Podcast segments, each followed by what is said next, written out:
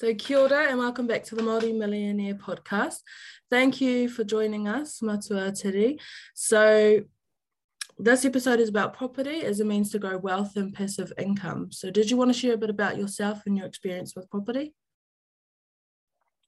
Yeah, so um, I um, oh, ko Hikurangi te maunga ko waiapu te awa uh, no Ngāti Porou hau, aha kono te taira whiti uh, e noho ana mātou ko taku, uh, taku whānau uh, ki Ahuriri. We're from, uh, I was brought up and raised in a little place called Tamatea, which um, I'm pretty sure uh, you'll be familiar with um, Te Kaukura. Um, I, um, we're not from a, certainly not from a wealthy family. We're not, you know, my, my mum and dad, my dad was a truck driver and my mum was basically uh, she did uh, she worked at a, a place called Eve Ceramic Studio. Did uh, you know ceramic molds that sort of thing. So I wasn't brought up uh, with uh, with money, um, yeah, but um, it all started really for me because I read a book called Rich Dad Poor Dad, which I'm pretty sure a lot of uh, listeners are, are familiar with that book. Um, so that kind of was Rich Dad Poor Dad that kind of started the journey for me. Um, and that was really because if I sort of rewind back a bit further, um, I used to do powerlifting, um, and um, the the guys that I did it with, they were really good. Uh, one of them was the world champion. Uh, his name Derek Pormana uh, and his brother Wayne, and I did powerlifting with those guys, and uh, ended up going to the world champs um, twice, once in the Ukraine, once in Italy. Um, but every time I'd come back from the from these competitions, you'd go from an extreme high of going to a going to a competition to sort of like a an extreme low because you'd have to go back to, to mahi, back to work. Not only did I have to go back to work, but um, I'd also have quite a bit of debt. I would, I would have spent all the money that I had saved over that whole year to go to the world champs and then mm-hmm come home with no money and credit card debt and feeling you know not too motivated to go back to work. So i sort of thought well, how the heck do i how do i change this? And um, so i started asking questions around i started doing a bit of uh, research around uh, millionaires. And one of the things i did find out was that a lot of um, a lot of millionaires made their money through property investing. So I think the thing for me was really wasn't so much that I wanted to be a property investor. It was more I wanted financial freedom. And mm. that was the goal. It just so happened to be property uh, that I used as the vehicle to get me. Yeah, so um, I yeah I got started in property. I think I was about 27, you know, which was quite a uh, looking back on it now, I think it was quite a um, I was quite a late bloomer. Hmm. other other people I know got into it a lot younger, and that's probably one thing that I would highly recommend. Get in as soon as you can. Um, so 27, I think I bought my first property, and then um, in about a year, over the course of a year, I bought 10 properties. Wow. And yeah, I did it really, really fast. So back then, things were a little different um, in terms of. Um, sorry, I've just got a call coming.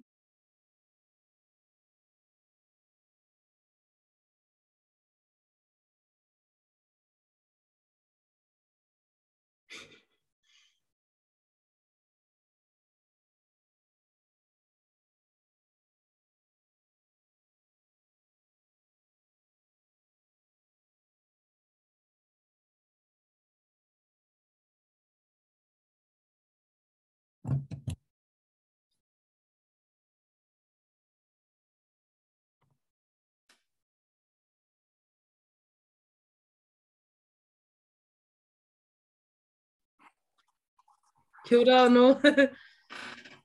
oh, karoha. Kei te pai. I tried to do the Zoom at this time so that nobody would call me, but of course my builder was calling me, and oh gosh. Um, so anyhow, um, like I was saying, I kind of um, in a short period of time, I managed to buy ten properties, but the the market was a little different back then. You could yeah, back then you could you only had to put up a five percent deposit, mm. and often you wouldn't have to put up any deposit.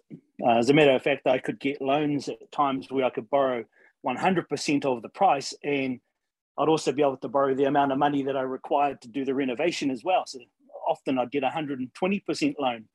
Um, uh, people don't believe it these days, but um, back when I first started, it, it was it was quite easy to to borrow the money. And so that's what kind of helped me fast track, uh, you know, buying buying a lot of properties like that. So um, in my early 30s, I was uh, had already uh, made a million, over a million dollars um, net worth in here. So just want to make it clear, I didn't have a million dollars in the bank, but had I sold up my portfolio at the time, I might have, might have made a couple of million bucks, something like that. Yeah. And it was in my early early 30s um, that I did that. And, you know, um, went through the recession 2008, the global GFC, global financial crisis. Had a few good learning experiences along the way there. The market went very flat. And um, basically from 2008 right through to about 2015, uh, the property market was as flat as a pancake. so it was just pretty much kind of, and a matter of fact, that uh, here in Hawke's Bay, the market actually dropped back quite a bit. Mm. So it was quite a stressful period as well because you you know it was hard to get any loans with the banks when you're you know when you're upside down with your with your equity. So your what I mean by that is the uh, the mortgage or the value of the property was less than the mortgage that I had on it. Mm. Big big issue when it comes to trying to borrow uh, money from the banks. So. Um, yeah, so it wasn't until 2015 that the market recovered, and then I started to sell off a few properties here and there and got back into it and started buying again. Um, mm. Yeah, I'm still doing it to this day. So, um, yeah, probably a little bit about me. Cool. So, um, talk us through your first investment property and, and what was this like, and um, what were the numbers on it? So, did it was it cash flow positive as soon as you bought it, or? Yeah, it was. So um, the very first property that I, I actually ever bought was um, back in 1999, um, and that was down Little, Littleton Crescent. It wasn't really an investment property; it was the first, just the first property that I bought. Um, but the problem is that uh, two months after I bought it, I got made redundant at my job uh, here in Napier, and uh, the company that I worked for offered me a relocation package to move up to Auckland uh, and had me, had me another job there. So um, the, the, mistake that I made, I think, was selling. I sold that home that mm-hmm. we just bought. We made no money on it because we literally just bought it. So selling it again, we just pretty much got back what we, you know, uh, what we owed on it, sort of thing. Uh, but uh, the next property that I bought after that would have been probably in the same year. Um, down Barnard Avenue, I think it was number 43 Barnard Avenue, and I paid 70 grand for that. Hmm. Um, registered valuation came in at something like 90 grand or 95 grand. So it was a very good purchase for, a, for my first purchase, and I ended up buying another one down the road from that as well. Similar sort of numbers. Um, now the rent, the rent I was getting at the time on that was around, I think, 280 bucks or something, or 240 dollars. Mm-hmm. So it was cash flow positive. Um, and no, I don't. I, I don't own that anymore. I, I, I sold it, but I bought that property back again a few a few years later, did it up and sold it again, uh, and then I think I, I might have bought it three, bought it back three times. I think that property. So that's, cool. that's happened quite a bit along the journey because you know, area that I I focused on was Maraenui. Yep. Uh, so I focused on that area, and the main reason I focused on Maraenui was um, the numbers were it was all all about the numbers really. Um, yeah. So for those who people, don't know yeah. Maraenui, it's um, a lower socioeconomic area in Hawke's Bay, and and that was probably what contributed to the numbers being good for you. Correct. Correct. Even even when we, my wife and I, we moved to Auckland. Um, we lived in Auckland for seven or eight years, and even while I was living in Auckland, I was still buying properties back in Napier. but uh, I was hanging out with other investors in Auckland, and often we would we would do um, we would walk around South Auckland, around Otara, uh, and the prices back then were just, you know I could buy a big five bedroom home for 120 grand in Otara. You know that thing would be over a million bucks now, I'm sure.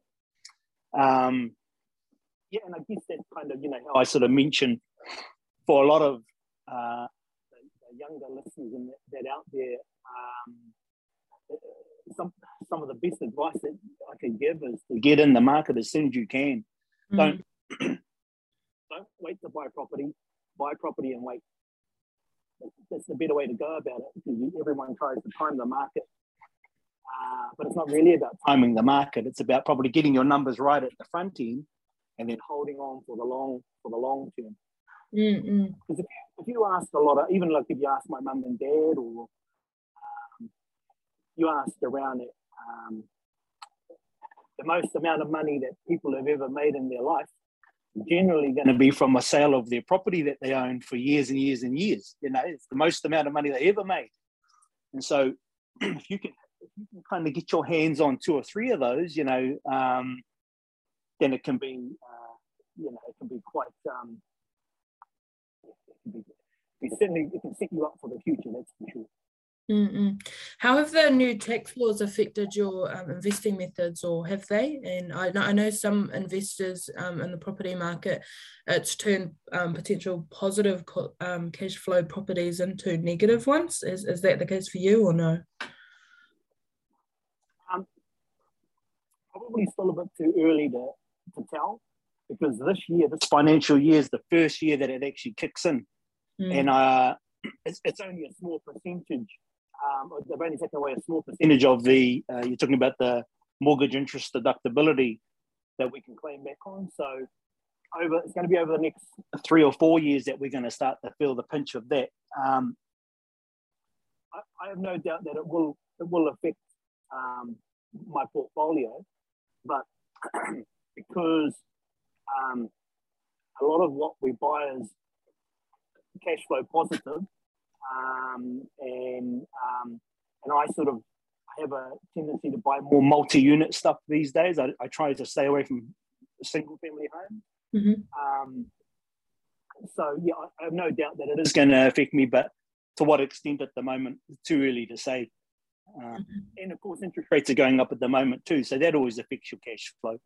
Uh, I think for the investor, for the property investor, uh, one of the things have, we have to keep in mind is there is a massive rental shortage, and it's kind of, you know, kind of all around New Zealand at the moment. Um, we've got a lot of a lot of uh, whānau out there living in emergency housing, motels, that sort of thing, um, because there's just not enough rental properties. And so, for the long-term investor, at the moment, um, if you're looking at if you're looking at any business and you're looking at who your customer base are, you know what I mean? Um, so for the property investor, looking at the customer base, which is uh, our, our tenant, our, um, with, with the shortage, with the shortage, you know, with supply and demand being like it is at the moment, what I can see happening is that over the next five years, rents are going to keep going up and up and up and up. Mm. That's all I can see at the moment. So although although the housing market might be fairly quiet at the moment, the rental market's still very buoyant. Okay. Uh, what would you? So I, I, I heard you say that you would say that if you're young to just get into the market as soon as you can. Um, for those who are kind of young and not not really, you know, we haven't had role models in our whānau who have been property investors, and this is very new to us. What would you say are some good tips to be able to access the housing market at a younger age? Look, in all honesty, when I first started, um, probably be a long-winded way of answering your question, but um, I did it the hard way. I saved up, and I did as much overtime as I could at, at work uh, and I think I managed to save up over a year, or might have been a year and a half. I saved around 25 grand. But that was, I was, you know, doing weekend work and I was living at home with mum and dad. So I could save pretty much all my pay. But looking back on it now, um, I wouldn't do it like that again. I think it's, um, I think you're far better off if you can uh, to borrow the money mm. off uh, mum and dad um, along the way. And I have to be very to be careful how I sort of word this, I suppose, um, because I also along the way throughout my journey I use credit cards as well mm. um, as deposits to buy property. Um, however, you've got to be very, very disciplined with money habits and stuff if you're going to do that. It's so easy to get a twenty thousand dollar credit card, say, and then go and blow it on an overseas trip or get the you know a new a new big screen TV or something like a new car. Um, but I, um, so what I did, I applied for like four or five credit cards, all with a ten thousand dollar limit, and then I took a cash advance off those credit cards and used it as a deposit to go and buy a house. And then once I claimed the GST back, I traded that property. It's another, I'm probably going off a little bit here, but it's another um, strategy that I use trading property. I claimed the GST and then uh, I'd use I'd use the GST to pay some of those credit cards back down until such time that I had sold the property, you know. Um, so little strategies like that that I would use. I would um, I would learn how to uh, um, I'd learn, I'd learn how to raise capital would be one of the things I would learn as a young fella now, looking back on it. And my goal would be financial freedom. I'd be looking at that more than anything else. So to try and get out of uh, out of the rat race, so to speak, you know, like as in the, the cash flow, the cash flow game. Um,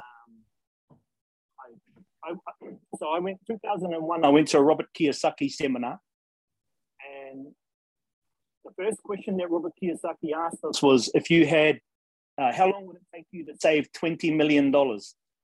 And we all looked at each other and thought, gosh, I don't think I could ever save that amount of money.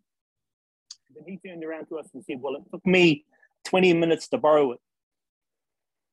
And I thought mm. that's when the, the penny dropped for me. And I thought, oh, of course. That's fine. Because if you ask yourself, like myself, even, how long, you know,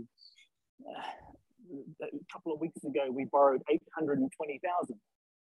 Now, for me to try and save that, I don't know if I ever could. I don't know if I make enough, you know what I mean? Yeah. It would take too long. But it took me five days to borrow it, sort of thing. So I think you're far better off leveraging, using leverage, um, than you are trying to save because you're, I don't think you can save quick enough to be able to keep up with mm-hmm. the market. That's an awesome whakaaro, and I think that lots of my audience um, get a bit confused with this. And it's that with leverage, if you're able to borrow money and make money from this borrowed money, then you'll be in a far better position. But I think the thing that whānau often get confused about is um, good debt and bad debt. And so being able to make money off this debt. So um, I guess what would you say is the best way to kind of decipher for someone um, who's a bit confused about this idea of leverage and and and when is a good time to use debt and when is not a good time to use debt? Yeah, well, I suppose you know um, a, a, good time. So, like for me, good debt is when someone else is paying for it. Mm-hmm. That makes sense. So, if I can, if I can take out a loan and you know um, and use that to go and purchase a, an income producing asset, and that and that asset pays me to own it. You know, so it, it covers my loan, mortgage payment, covers all the rates and insurances, everything, and still puts money in my pocket. Then to me, that's good debt. Where someone else is paying for it, bad debt would be your consumer debt. It would be, you know, um, hire purchase, um, picking up your credit card to go and for a holiday overseas or using your credit card to go and buy a, the latest Xbox or whatever. That would be what I would consider bad debt it's coming out of your own pocket. Uh, so, um, yeah. That, that's that's very helpful. I think um, you you t- spoke about coming back from your trips overseas and feeling kind of lost going back to work what what would you, what are your goals now with financial independence and and how are these um, affecting your methods to kind of progressing through your journey um, my goals have changed now um, with, what we've been with, with myself i've been doing this for well over almost close to 25 years now in total. Um, I've been full time for uh, close to 20 years. Um, so, yeah, obviously at the start of my journey, the goal was to um, was financial freedom. That was the that was the first goal, and then after that, it was really sort of just deciding, uh, you know, how much more money and how much more cash flow you, you want to make after that. Mm. That's the thing with money too; it can be very addictive. Um, once you learn how to do it, it's like anything. You get good at it, you want to keep doing it. You you know, you naturally you'll keep doing that, like a job, like a if you're a barber or a hairdresser or whatever, you know, and if you tried to go and do something else, you lost your job, you're naturally going to go back to the thing that you know you're good at. Yeah. And so for me, I just, and keeping in mind, because I was a full time investor, uh, for me, it was important that I did really, really well because I had a family, you know, I had a, um, you know, I had a son, that sort of thing. And because uh, I was a full time investor, so I had to make sure that it, that, that, I, that I, that I, uh, that I didn't stuff it up kind of thing. Yeah. Um, yeah, so my goals have changed really. Um, I'm not so much. Um, so over the next five or ten years is really I probably um, business goals would be to probably to sell down um, the single family homes that I still own mm-hmm. and put that money into the multi multi unit stuff that we own. So um, you just find it's you're, you're far better off owning uh, a block of a block of units that you know that might have ten incomes as opposed to sort of um, you know one one house kind of thing. Mm. If you own if you own one rental property and that tenant stops paying, then you've got zero income. Where if you've got property, a multi-unit property that's got ten incomes, you know, and one of them doesn't pay, it doesn't matter. You've got nine nine more to cover.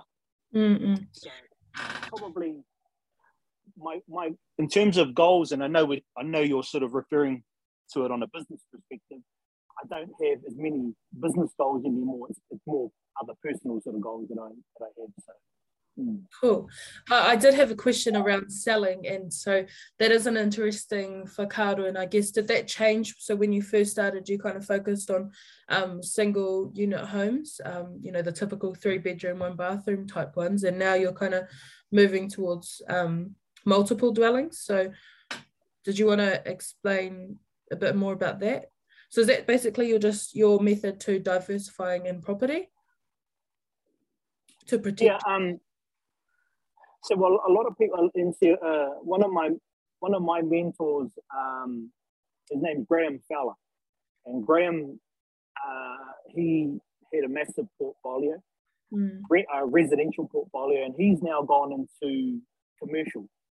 So, and I think it's probably a bit like the monopoly game, you know, with the green the greenhouses then going into the to the to the hotels, to the red hotel that's kind of the evolution, I suppose, for the property person. And um, and I think uh, the reason why a lot of people start off in the residential side of things is because it's not that easy to get into the commercial side. You need a lot more uh, capital, deposit money up, capital up front. Um, yeah, so um, but that is the I think that's the natural evolution is to go into commercial. Um, for me, I would look at going into that as well eventually, but um, I'm I'm quite happy just sticking with residential at the moment, uh, multi-unit sort of stuff. Um, mm And with your, so is this flats or kind of duplexes or what? What um, particular ones are you talking about? Oh, look, I would. I think that's sort of multi-unit. I would go. I would probably. I would you can, I would try and go into flats. But when you're first starting out, like going back to the question you just asked me before, um, you're barely scraping enough money up to get, you know, a single a single dwelling. You know what I mean? Let alone have to go out and buy a multi multi unit property or block of flats. It just seems to be too big a jump. But um, if I could do it again, I probably would. Yeah, I would. I, maybe syndicate a joint venture with someone else to get into um, to the multi-unit stuff a lot quicker. It's mm. more. Uh, it's more. It's the same amount of headache, So it's the same amount of headache owning uh, uh, a block of a block of 20 flats or 10 flats or whatever as it is to owning one. Matter, mm-hmm. but it's a it's, it's kind of a it's a better headache to have really because like I said before, if uh, one of your tenants stop paying, uh, at least you've got you know nine eight or nine others to be able to carry the carry the burden for you until such time you get on top of you know of, of the arrears.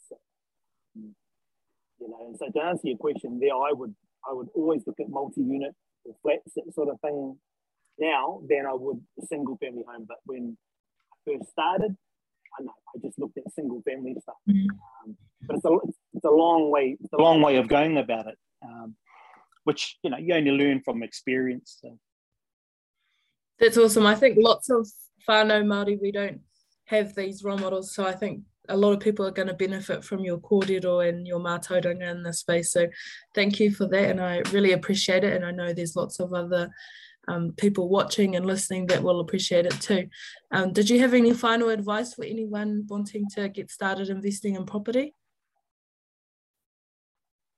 Um, probably, um, let me get my notes. Yes. Yeah yeah, was le- learn how to raise capital. But the other thing is to keep keep your your credit rating good. Um, so protect your your credit rating as much as you, you can, because the minute you do, minute you bugger up your credit rating, then you're going to find it extremely hard to be able to borrow any money from any banks. Mm. So it's kind of that thing about uh, showing up. You know, when the student is ready, the teacher will appear. It's that thing. So keeping your credit rating, particularly because with, for me, I found out that property investing was more about finance than it was property investing.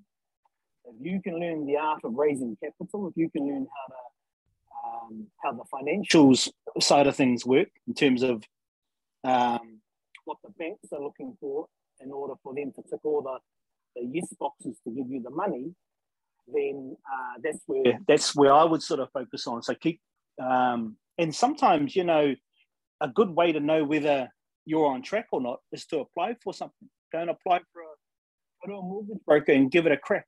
Just, mm.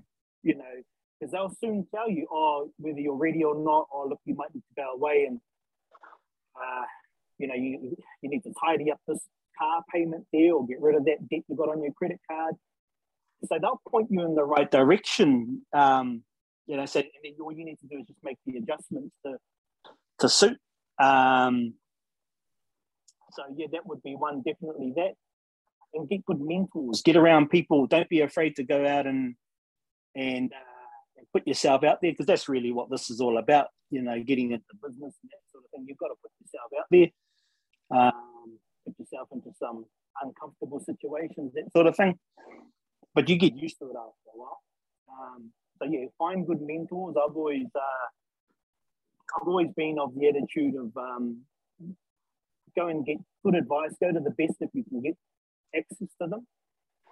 Um, and, um, you know, like one, one guy I remember I saw him on TV many years ago. His name was Ray Schofield. And he was a big time property developer here in New Zealand. Um, owned quite a few motel chains and that. And he was on a program called I think it was New Zealand's richest people or something. And because they on the program they said his wife's name and they said where he lived. Mm-hmm. then I jumped into the old phone book. We had back, back when we used to have to use the phone book, and I found uh, I found his um, his phone number. So I rang I rang the number and got talking to his wife, and then I explained to her that I'd seen the program on TV and wanted to get some advice off her husband. So she gave me his mobile number, and um, I gave him a ring. No, I was nervous, heart pumping, all that sort of thing. But end of the day, um, you got to do what you got to do. So I, I rang this guy, Ray, and I asked him if I could take him out for lunch and I want to ask him some questions. He and he said to me, I don't have the time. He goes, I'm too busy. He Goes, but what I will do for you, he goes, uh, go and write down all the questions you have for me, and um, I'll ring you back on, yes, I'll ring you back on this number tomorrow at one o'clock. And I thought to myself, yeah, this fella's fobbing me off. Uh, so, but I thought I better just get the questions ready just in case. So I did. And sure enough, the next day, one o'clock on the dot, bang, he rang me.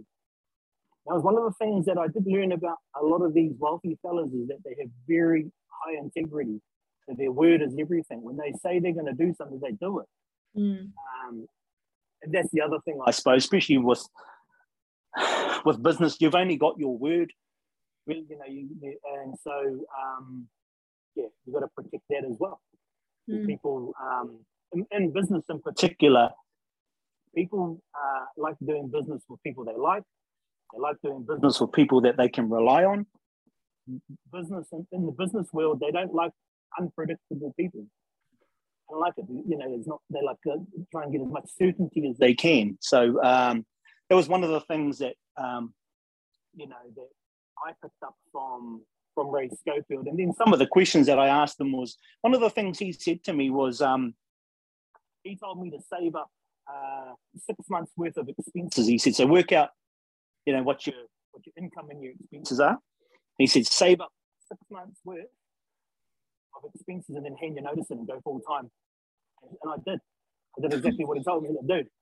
And no doubt about it, man, I was shitting myself. So, you know, I, I really was. I was, you know, but I just thought, well, I was young. Um, I didn't, you know, and I thought, well, I came into this world with nothing. I leave with nothing. I might as well give it a good nudge in between. That was my attitude. And uh, and and that's kind of so I thought, well, hey, I listened to what he said and I did it. And it was also Ray that um, Ray Schofield that told me about using credit cards. And he always used to say to me, what does it matter um, if you're having to pay 20% on a credit card if you're if you're making 50% on your money, you're making 100% on your money. What does it matter? And I thought, interesting. You know, I always used to, oh, my focus is, I don't want to pay 20% interest, you know? Yeah. I, yeah, so it's kind of getting your head around that as well. But um, I think I put it up on a post on our on on the millionaire page about the financial freedom thing the other day, mm. and I think that that there is a um, for me anyhow personally that should be the goal, financial freedom, and you know the vehicle you use, which for me is property. Um, it's, it's, only the vehicle. So you know, there's what business, there's share market, there's crypto and Bitcoin, all that sort of stuff and then there's property. And I chose to use property as, uh, as, uh, as my investment vehicle, if you will, um, to get to get, get me to where it was that I was wanting to go. I I looked at it and thought, well, how hard could it be? Um, you buy a property, chuck a bit of paint on it, chuck some carpet in, and rent it out. I thought, no, that that sounds a bit like me. So yeah, um, I don't have any. I don't have any um, yeah, school qualification, nothing. I didn't pass school C. I don't. I did nothing like it.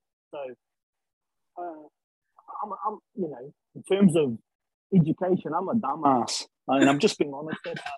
Um, I don't have anything. I don't have those sorts of skills. But what I do have is I have street smarts, mm. um, and um, and I guess that there's a lot to be said for that. Um, because you can these days, especially, you can uh, educate yourself. You know, you got you got all the resources in the world out there, and even my mate, my friend Graham Fowler, my, one, one of my mentors, he, you know, I'm part there for me to go and see him was costing me a thousand dollars an hour. And I'd pay it, no sweat at all. I didn't mind at all because I knew what I could do with the information that he would give me. So I would pay it happily. Um, yeah, I mean, I suppose it's also no, you've got to back yourself as well, eh? You've got to, you know, because um, with business, you know, it's not all uh, it's not all a bed of roses. It can you can have some real down down times as well mm-hmm. um, along along your journey to becoming a millionaire.